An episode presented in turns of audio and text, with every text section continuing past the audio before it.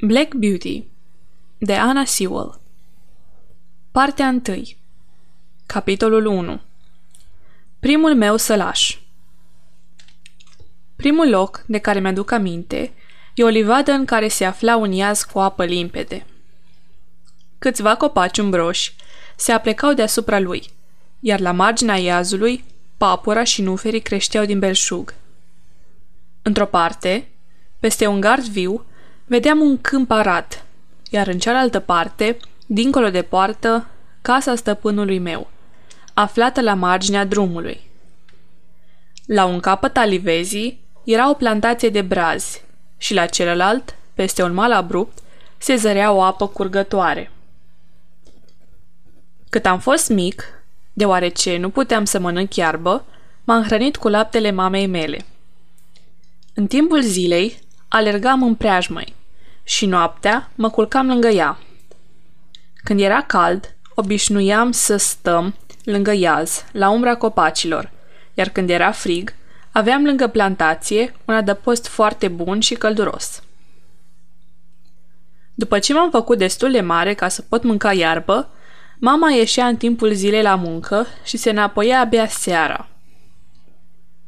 În livadă se mai aflau încă 6 mânji, toți mai vârstnici decât mine, unii aproape că nici nu se deosebeau de caii cei mari. Alergam cu ei și ne jucam cu toții foarte frumos. Galopam împreună cât puteam de tare, în jurul câmpului. Uneori joaca era mai bătăioasă, pentru că, pe când alergam, se întâmpla destul de des să ne mușcăm și să ne lovim cu copitele. Într-o zi, după ce ne-am lovit cam tare, mama ne-a chezat către mine, m-a chemat la ea și mi-a zis: „Aș vrea să fii atent la ce am să-ți spun. Mânjii de aici sunt foarte buni, dar ei nu au avut de la cine să deprindă bunele purtări. Tu ești bine crescut, iar părinții tăi au fost celebri. Tatăl tău era foarte cunoscut printre părțile acestea, iar bunicul tău a câștigat 2 ani la rând cupa la întregerile la New Market. Bunica ta avea cel mai plăcut temperament pe care l-am cunoscut vreodată și cred că nici pe mine nu m-ai văzut lovind cu piciorul sau mușcând. Sper că vei crește blând și bun și nu vei deprinde niciodată năravuri proaste. Să-ți faci munca ta cu voie bună. Saltă bine picioarele când mergi la trap, nu mușca și nu lovi cu copita, nici măcar în joacă." N-am să uit niciodată sfatul mamei mele. Știam că este un cal bătrân, înțelept, și că stăpânul nostru avea o părere foarte bună despre ea. Pe mama o chema Daces, dar deseori el îi spunea comoara mea. Stăpânul nostru era un om inimos și blând. Ne dădea hrană bună, adăpost bun și ne vorbea frumos, la fel de frumos cum le vorbea și propriilor săi copii. Noi toți îl iubeam, dar mama cel mai mult. Când îl vedea la poartă, ne cheza de bucurie și alerga la el în trap. El o mângâia și o bătea ușor cu palma, spunându-i: „Ei, comoara mea, ce mai face tăciunel al tău?" Îmi spunea tăciunel pentru că eram negru ca pana corbului. Apoi îmi dădea o bucată de pâine, care era foarte gustoasă, iar uneori aducea și câte un morcov pentru mamă. Toți caii veneau la el, dar cred că noi eram favoriții lui. Întotdeauna, în zi de târg, mama îl ducea la oraș, într-o șaretă mică. La fermă era un băiat de ajutor pe care îl chema Dick și care venea uneori pe câmpul unde ne aflam noi ca să culeagă coacaze din gardul viu.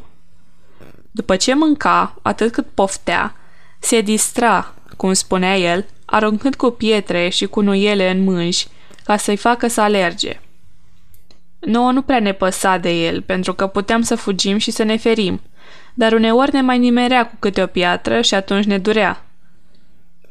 Într-o zi Dick se distra, tot așa, fără să știe că stăpânul se afla în apropiere, urmărind tot ce se petrecea. Deodată, acesta sări peste gardul viu și, l-apucându-l, prin surprindere de braț, îi dădu o palmă așa de zdravănă încât îl făcu să urle de durere. Cum îl văzurăm pe stăpân, ne apropiarăm în trap ca să vedem ce se va mai întâmpla. „Băiat nesuferice ești, exclamă stăpânul. Răule, să fugărești mânjii! Și asta nu este nici prima, nici a doua oară, dar va fi pentru ultima dată. Ia-ți banii ce ți se cuvin și pleacă acasă. Nu mai vreau să te țin la ferma mea. Așa se face că nu l-a mai văzut niciodată pe Dick. Bătrânul Daniel, omul care avea grijă de cai, era la fel de blând ca și stăpânul nostru, astfel că ne mergea foarte bine.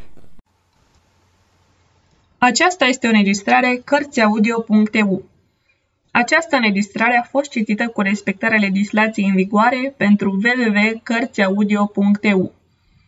Toate înregistrările cărțiaudio.eu sunt ale operelor din domeniul public și anume au trecut 70 de ani de la moartea autorului. Copierea, reproducerea, multiplicarea, vânzarea, închirierea și sau difuzarea publică a acestei înregistrări fără acordul scris al cărțiaudio.eu constituie infracțiune și se pedepsește conform legislației în vigoare. Pentru noutăți, vă invităm să vizitați www.cărțiaudio.eu și vă rugăm să ne susțineți și canalul de YouTube Cărți Audio, abonându-vă la el, dându-ne like și follow. De asemenea, puteți să-i susțineți cu o donație în orice cuantum pe harnicii și talentații noștri naratori voluntari, accesând paginile cu înregistrările lor de pe site-ul nostru www.cărțiaudio.eu. Naratoarea acestei înregistrări este Ilarea Narcisa Mihai din Iași, IDN 1122.